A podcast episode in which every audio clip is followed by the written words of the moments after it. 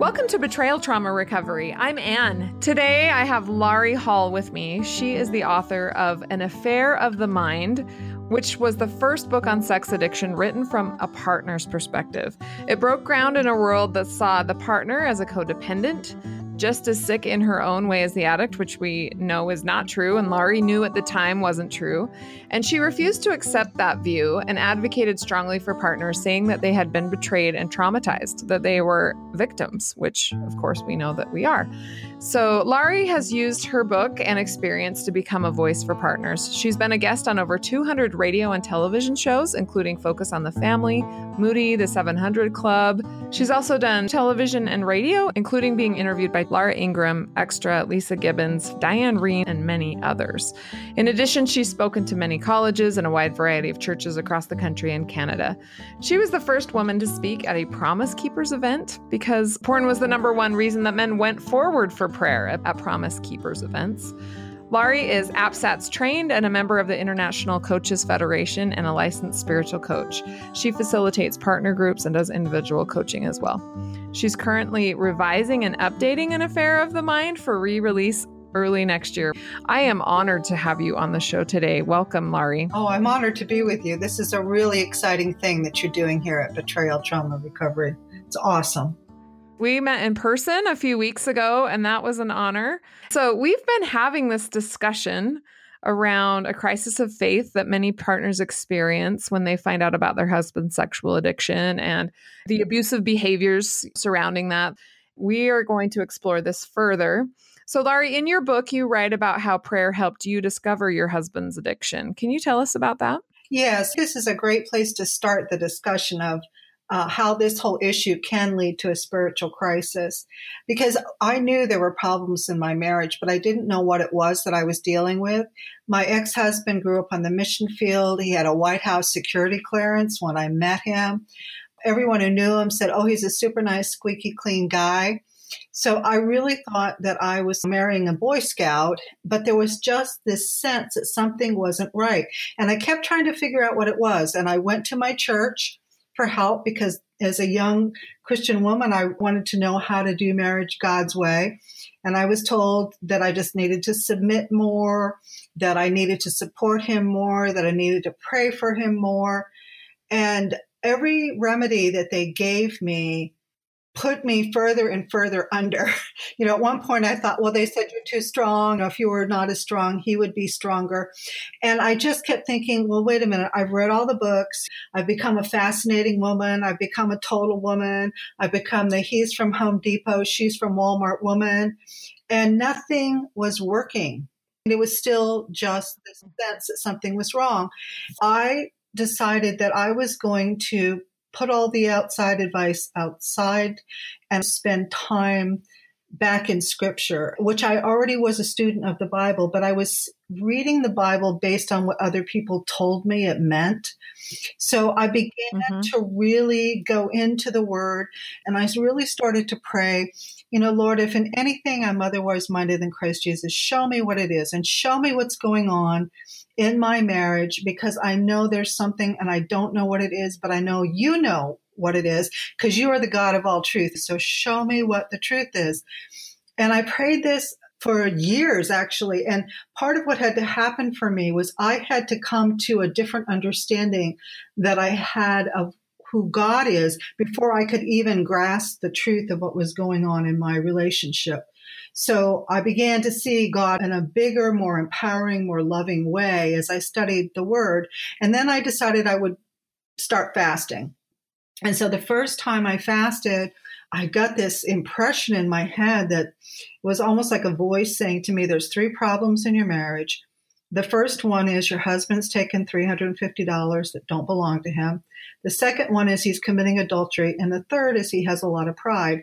At that point, I was like, okay, this is what comes of trying to fast and pray. You've now gone completely nuts because you're hearing a voice. Oh. You know, I was like, yeah. why did you do this to yourself? Because obviously, none of that can be true. I married a Boy Scout.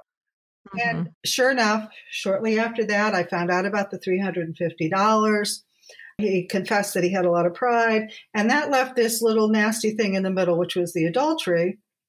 And I said, I think you're committing adultery. And he said, Oh, no, I would never do that. You're a horrible person for believing that. Why would you even accuse me of that? You're probably the one doing it. I continued to pray and seek the Lord. And eventually I started having dreams. And I started having dreams where I would see exactly what was going on. Then I decided that what I was going to do was accept that this is the truth.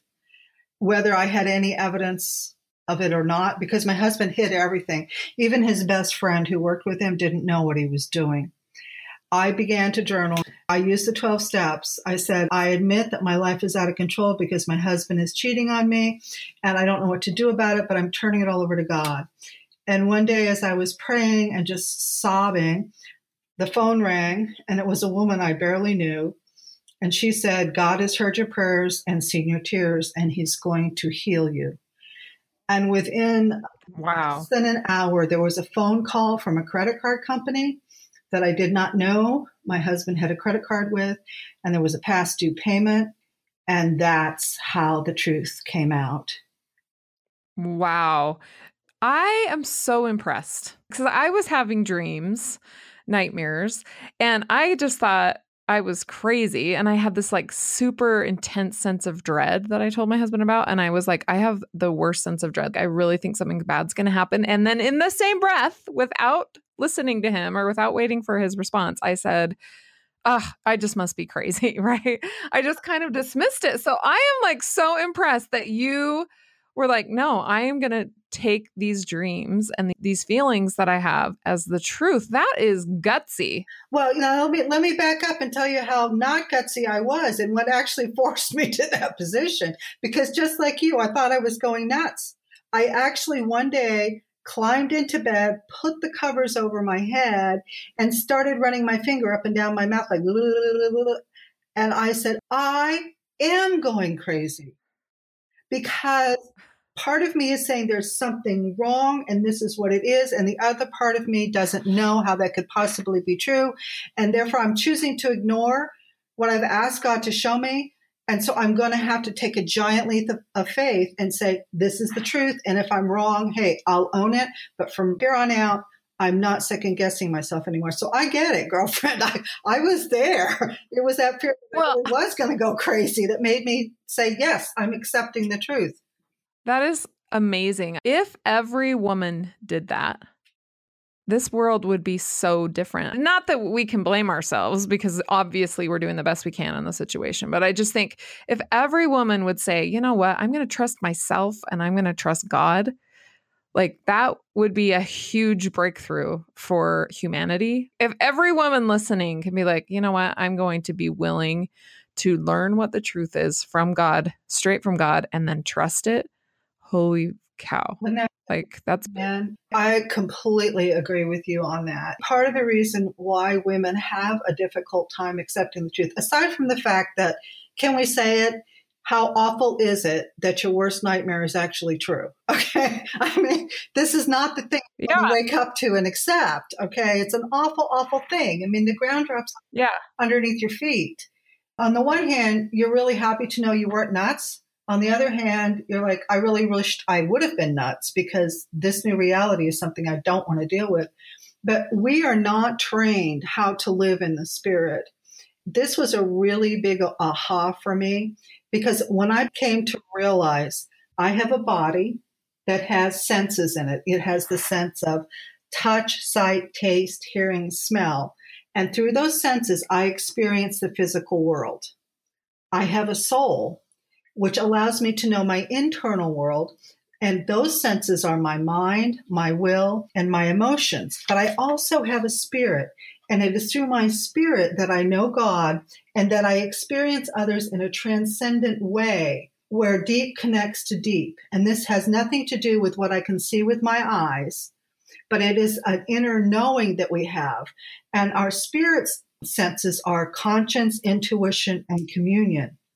And we're designed to operate from the spirit into the soul and out into the body. So when we intuit something, it is really God speaking to us, the absolute truth.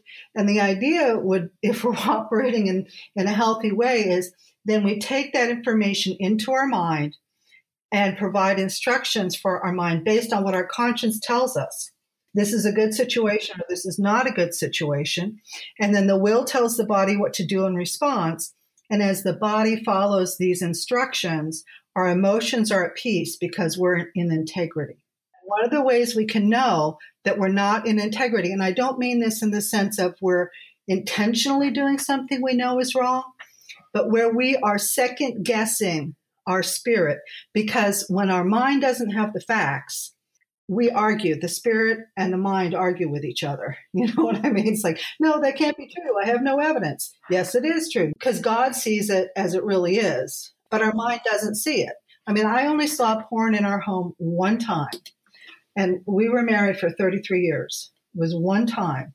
So I had no physical evidence. As you know, this particular addiction, there's no needle marks, there's no telltale breath. It's very easy to hide. Yeah. Uh, what, what I tell women is when your emotions are a mess, it is a sign that your spirit is arguing with your soul because your soul doesn't have any facts to back up what your spirit is sensing. And so you're second guessing yourself.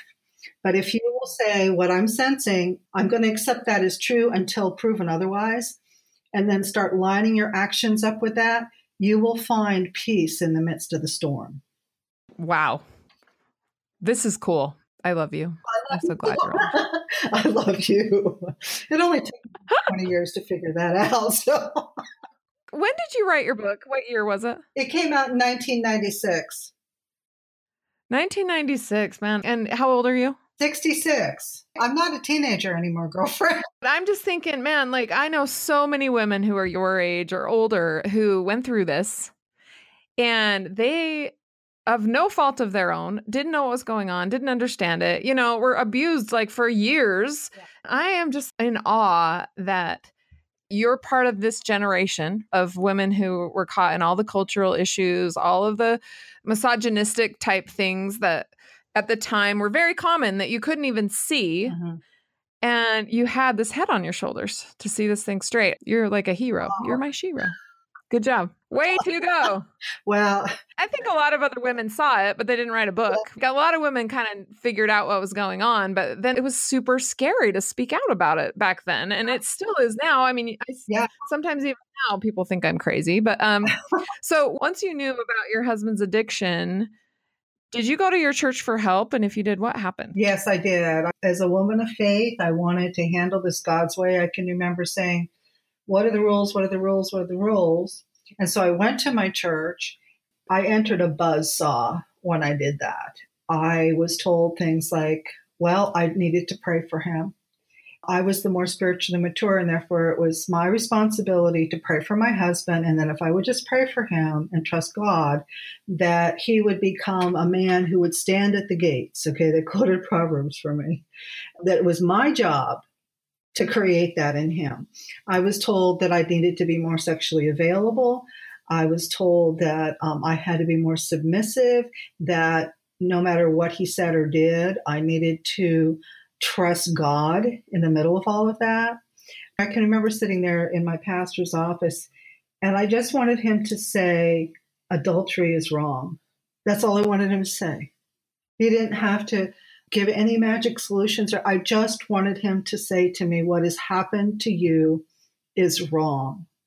And instead, he was telling me that it was obvious why my husband was doing this because I was such a strong woman and was totally lined up with my husband. I can remember going to a Christian counselor and my husband had taken some money from one of our children. And as part of his making amends, he was supposed to apologize and return the money just before we went to see the therapist the next time, this child came to me and said, You know, dad still hasn't dealt with this issue. And this child was sobbing. I mean, it's breaking my mother's heart to see my child suffer like that. So went to see the therapist. My ex-husband went in first, and when I got in, the therapist was thrilled because my husband had cooked up this story about how he had gone to the child and apologized given the money back and everything was great. And I sat there with my mouth open and I said, um, uh, no, that's not what happened. And he's like, what? And I said, no, that none of that happened. And this is where the church is so naive. And believe me, I'm not trying to slam Christianity. And this therapist said, Well, he wouldn't lie to me. And what he was really saying is the reason why he lies to you is because you're too hard on him, you're not on his team. And if you would just be on his team, he wouldn't need to lie to you. But I'm on his team and he knows I'm on his team, so he wouldn't lie to me. Right. Like you're the problem. You cause his lying, right? Exactly.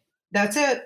I have worked with hundreds of women and I've received so many letters, and so many of them tell similar stories. I've had women who were suicidal because their church disciplined them because they dared to go and try to get help.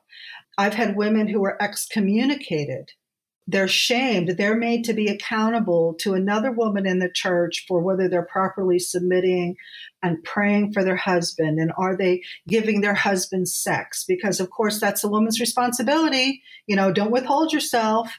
And I want to believe these people are well intentioned, although at some point I began to doubt, especially when I saw the size of the problem in the leadership of the church, because many, many, many pastors have this issue. They're so naive about how real life operates that they have this fantasy that if we just do A, B, and C, then everything is going to be okay. And that marriage is all about roles instead of relationship. So they teach marriage as And therefore, you know, the husband is ahead of the home, the wife is to submit to him, the children are to obey the parents. What it does is it creates dysfunction because you don't learn how to be in a real relationship. When marriage is all about power, who has the most power, there's no training in communication skills, listening skills, negotiation skills, conflict resolution skills, how to be truly intimate with each other how to really recognize and celebrate each other's strengths and how to support each other in weakness. Because if somebody's weak, especially if they're at the top, everybody's going to scared because they're going to be vulnerable. Instead of this is a team effort, let's pool our resources here. I always felt like I was on the same team with my husband my ex now, but that he was always in competition with me. Yes. I couldn't understand that. And I thought, well, we're on the same team. Like, I'm trying to solve a problem. Let's solve it together. Yes. But he didn't like the resolution of the problem if it wasn't his idea or he didn't do it or if he didn't get credit for it. And then I found him taking credit for the things I had done. Yes. Instead of saying, oh, my wife did this. She's amazing. He took credit for it himself. I started to be really bothered. We're not on a team. Like, he sees me as some kind of minion, mm. like to set him up higher and higher, or the better I look, the better he looks, not the better we look. Does that make sense? It totally does. You can see how that worldview feeds into the narcissism of the addict. Mm-hmm. His whole yeah. goal is to be admired, right? Right. And the more you love them and forgive them and submit and serve and all of those things, the more their abusive behaviors are getting them what they want. Lundy Bancroft talks over and over again about how the reason why men use these abusive behaviors, manipulation, lying, etc., is because they get stuff out of it. Mm-hmm. If they didn't get anything out of it, then they wouldn't do it. Number 1, and number 2, unless they stop getting something out of it, they're not going to stop. That's right. Yeah, it's working for them. So the whole love, forgiveness, service type stuff, which are all wonderful values, but when misused as a way to get someone to love you or to stop abuse mm-hmm. or to stop adultery, it does not work. The abuser just continues to get all of the things that they want and need, and they have none of the accountability. In fact, the women are held accountable, like what you said. Yes. And that's a sad thing. You know, these women are going into a church with all male leadership. You know, and this is really hard to talk about, Anne, because I mean, my relationship with God is very important to me. And I don't want to needlessly put the church in a bad light. I'm just saying, talking to hundreds of women, and there are some pastors who do a fabulous job, fabulous job of supporting wives. But there are some institutional things that happen in the church that make it harder for the wife to get the support she needs and for the addict to get the help he deserves to walk mm-hmm. into freedom. And then you couple that with the fact that uh, a recent Barna Group survey showed that 57% of pastors and 64% of youth pastors struggle with porn or have struggled with porn. She could actually be talking to somebody who has the very same problem her husband has and not know it. And it becomes like clubbing baby seals. There's, these women are so vulnerable. It just breaks my heart what happens to them. And they get further abused by their church leadership. Yes. Yeah. Yeah. It is painful and it's wrong. Yes.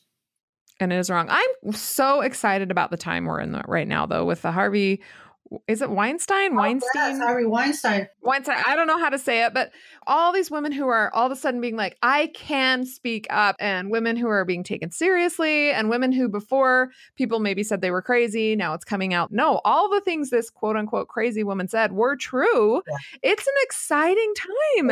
And it's, it's really exciting because women are becoming more and more healthy, and that will enable and help the men to become more healthy too because I envision a time where men are accountable for their behaviors, yes. where they are responsible and fantastic husbands and fathers. Mm-hmm.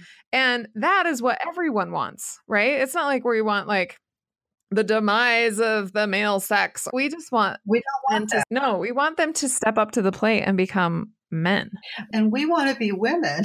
Yeah. I love the idea of being loved. I love the idea of mm-hmm. being in a close relationship with a strong man. Mm-hmm. That just makes me feel all kinds of feminine. When I'm with a man mm-hmm. who has really good character, who knows how to treat me, uh, who I can sense is genuine. Now, genuine, not perfect, because if he's trying to look like he's perfect, there's probably a problem. I know. It's like, oh, you know? scary, scary. Yeah. Yeah. So, this is how we grow together. This is the beauty that God wants for us. And you're right, we are living in a very exciting time because the cover is being pulled off of this stuff, and more and more is going to come out. More, I really believe that this is the time where God is going to pull the cover back and give us opportunities to become who He truly created us to be, which is loving beings. I mean, that is what the whole purpose of being here is. It's about loving one another. You know, those who love are living in God. That's that's one of the teachings of Scripture. And if we're not really loving each other, we're really not even experiencing God in any real way. And if we don't have integrity, we're not experiencing God in any real way either. The true, like living our truth, living in the truth, right? Absolutely. You bring up such a fabulous point because recently I've been going to a lot of church conferences and I'm listening to pastors say that the way we deal with this issue is we just draw closer to Jesus. We substitute the pleasure of porn for the pleasure of being with Jesus. I want to say, okay, hello, hello. We're talking about the way. We're talking about the truth. We're talking about the life. First of all, drawing closer to the Lord is about actually living in truth, as you just so brilliantly said, Anne. It's about living in what is true. It's about, as we know and rely on the love God has for us, and know that we live in love, then we're made complete so that we can love others. That it's really about the one another, about being close mm-hmm. to others. That's how we truly express our spirituality. And Jesus even said that. He said, when you feed the hungry or the thirsty or clothe the naked or visit someone in prison, you're doing that as if you were doing it to me. So, this thing about a relationship with God that is some kind of I want to have this come out right. And I'm just starting to see this in a bigger way. It's almost like they're teaching to replace the fantasy of porn with the fantasy of an imaginary relationship that happens in your mind. Instead of how we treat each other, how we see God mm-hmm. all around us, right here, right now, and rejoice in that and love one another and respect one another instead of this checking out where I'm having a magical relationship in my head with someone mm-hmm. as a substitute for actually having a real relationship with a real human being. And I hope that doesn't come across as being heretical, but I really think it's part of the key, girlfriend, because we're still teaching men to dissociate. Yeah. To dissociate because it all happens in their mind instead of this place of vulnerability where we're naked before each other and loving each other and feeling what it is to be truly loved. That's awesome. You're very emphatic. I am. I feel it so strongly because I'm sitting here pounding. I love it. Because, you know, That's great. here's why. Because I see the hunger and the thirst in these men to want to be whole. They want to be whole. Yeah. And they're looking for a way to make it happen. And it's really about learning how to be in real intimate relationship. That's where the wholeness is. Mm-hmm. Well, if you just respected him more and if you just loved him more and if you just did more laundry, right? Oh, I had more sex. Don't forget that part. Yeah. Oh, the sex. you know, there's a leader in our church that said, I'm going to hammer this, but he said, true religion, undefiled before God, is helping the poor and the widows and the orphans. Yeah. And these men, through their actions, which are ungodlike, are creating widows and orphans they are leaving their wives or their wives have to say you can't be around us anymore because they're so unhealthy. The opposite of that would be really taking care of a woman so she does not become a porn widow. Making sure that you are a good husband and father so that you do not leave your children fatherless. And it is based on action not your ideal version of what you are like based on all the scriptures you can quote. Mm-hmm or all the prayers that you can say in church to make you look beautiful. It's actually what your real relationship is like with your wife and with your children. Yes. Women who are truly loved and cherished love and cherish their husbands. Yes, they do. They love and cherish their husbands even when they're being abused by their husbands. Yes. Yes, they do. They just want their family to work, you know. No, in fairness, in fairness, I've met some women who are real horror shows. So, I mean, it's not all in the men. It's really about this whole thing of, you're right, faith without works is dead. We can talk a good talk, but how do we walk the walk? The church needs a theology of trauma that understands that the pursuit of justice is a godly pursuit and one that allows us to reestablish trust where it's been broken because a theology of trauma understands that there's a difference between forgiveness and restoration and between grace and calling a thing a thing so that grace can much more abound. You know, it says in Isaiah 117, to learn to do right, to seek justice, to defend the oppressed, to take up the cause of the fatherless and plead the case of the widow. And Anne, you're so right. We are porn widows. And the church is called to be salt and light in matters of justice. And if the church would just do this, if they would just stand for living in truth and support what is true, then I really truly believe that we would be able to restore families because there would be a path forward. Yeah, there is no path forward without accountability. No. None. Well, I so appreciate you coming on today. Thank you so much for being here, Laurie. Oh, thank you, Anne. It's been a real pleasure to talk with you. You can find Laurie at www.afteranaffairofthemind.com. We'll announce when her new book comes out. Like I said before, Laurie is APSATS trained, and we appreciate that perspective that only APSATS coaches and therapists can bring. Currently, the Betrayal Trauma Recovery Club is running through the holidays. Betrayal Trauma Recovery Club gives you access to six APSATS facilitated group sessions per week one every weekday and two on Tuesdays, one Tuesday during the day and one Tuesday evening. By all means, you don't need to go to every single session, clearly. It's available when you need it. Many times you're one of a few women that are in that session. We've had a few sessions where only one woman went and she got personal attention for an hour. So it makes it so that you can get in anytime that you're in trauma. That gives you up to 30 APSATS facilitated group sessions per month, which means that you get an APSATS facilitated session for less than $3 an hour, which we do because we love you, we care, and we've been there and we understand what you're going through. So register for Betrayal Trauma Recovery Club today. If you are interested in receiving one on one help from an APSATS coach or joining one of our, APSATS facilitated groups, visit btr.org. You can either click on our schedule and join link, or you can see all the services we have available and look at the calendar for what's coming next at our services tab. I'd like to thank all of you who helped get us closer to our $5,000 Giving Tuesday goal for the year to cover our expenses. If you have not donated yet, please go to btr.org and donate today. Consider making a monthly recurring donation to BTR. 5 or $10 a month will help us to reach more women, to make sure that our technology is up to date, to make sure that we continue to bring these amazing podcasts to you that help bring you peace not just during the holiday season, but throughout the year. If this podcast is helpful to you, please rate it on iTunes. Every single one of your ratings increases our visibility with search engines and helps women who are alone and isolated find us. Know that I care deeply about every one of you who listens, and I pray for all of us that we can have the strength to do what we know we need to do. And until next time, stay safe out there.